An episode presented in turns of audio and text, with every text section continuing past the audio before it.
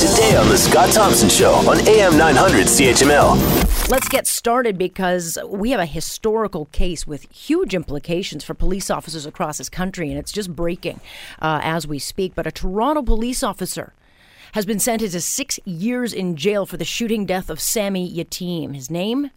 Constable James Forcillo. He was cuffed inside the court and led away. This is almost unheard of in this country. So it's a, it's a precedent setting case that I think will have wide reaching implications within all police forces.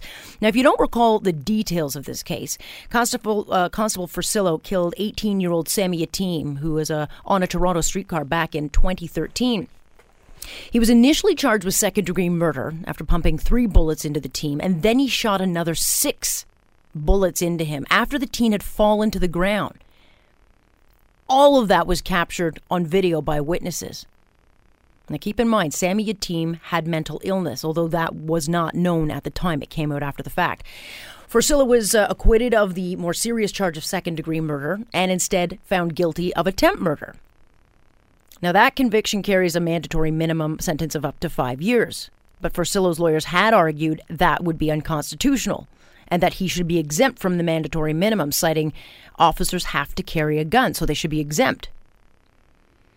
But the judge made it very clear today, right off the top of sentencing, that he had no choice but to sentence. So we knew going in that, that there was going to be at least five years for this officer. So there are a few issues here that we're going to look at. First off, should officers be given special treatment? Other issues in this case highlight how police deal with mental illness. You know, do they have the proper training? Or is it the state that is falling, uh, failing? People like Sammy Yatim. So we'll tackle all these issues. I want to bring Jeff Freed, who is a criminal lawyer here in Hamilton, into the conversation. Good to have you, Jeff. Hi, Alex. How are you? I'm good. You know, it's been a busy morning as we watch this case unfold. And I have to say, I mean, it's very rare when we see a police officer in this country go to jail, but here we have one. Um, precedent setting how? Well, I think it is very rare, and, and it's precedent setting in a, perhaps a social sense. In that uh, you're right, it's uh, a, it's it's uh, seldom that uh, police officers are, are prosecuted. It does happen, of course. It's not a rare occasion, uh, but even more seldom that uh, convictions result.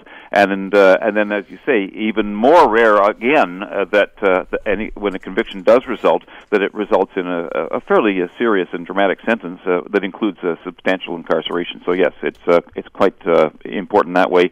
It's also important for for some of the other reasons that you touched on, and perhaps you want to get on later. But uh, the idea of the whole uh, problem of how to address uh, uh, mentally ill individuals and how police should interact with them, and, and what can be done to, to try and improve that situation, which is the subject of a, an ongoing uh, public debate. Uh, and I say public, I don't mean it's in the, only in the public forum, but it's also within legal, judicial, uh, and law enforcement circles. It's, it's, it's a hot topic. Yeah, I'm going to ask you about that when I get to the appeal pro, uh, part of, of what I want to ask you about, because I, I do think uh, it raises some interesting questions. But in, in this particular case, the judge said aggravating factors outweighed mitigating factors. Explain that. Well, uh, when sentencing occurs, um, a, a judge will uh, have to look at a lot of different things that go into sentencing, and, and, and amongst those things, is like you can think of it like as a scale where you tip the scale uh, in one side or another and towards a, a more serious or less serious sentence. So the aggravating sentence uh, factors would obviously be the fact that there was a life lost. It's a very serious offense. It carries a very heavy penalty, uh, at least in terms of maximums, even minimums and um, that uh, uh, it uh, has such a public high profile and the need for accountability. And the and, and the mitigating factors I presume I'm not you know privy to all of this but I'm assuming that this officer is you know obviously I would presume has no previous record. He's gainfully employed. He's probably got a family he supports. Mm-hmm. Um, he's he's discharging an important public function, and uh, probably has a lot of other antecedents and other good character uh, that he can trade into the equation. And probably is not going to be somebody you'd see again in the criminal courts. It's uh, so, so you you have to weigh all those things, and and sentencing for a judge always has to be appropriate, not just to the offense, but to the offender. It's sentencing is notoriously the, probably one of the most single difficult uh, tasks in the criminal justice system, and ultimately it comes to a head with the judge who has to impose the sentence and take responsibility for it. Want to hear more? Download the podcast on iTunes or Google Play and listen to the Scott Thompson Show weekdays from noon to three on AM 900 CHML. For most of us, crime is something we see on the news. We never think it could happen to us until it does.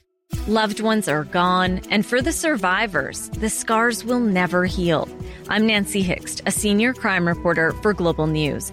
And on this season of Crime Beat, I'll take you inside some of the most serious crime stories I've covered. Season 6 of Crime Beat is available now on Spotify, Apple Podcasts, Amazon Music, and all podcast platforms.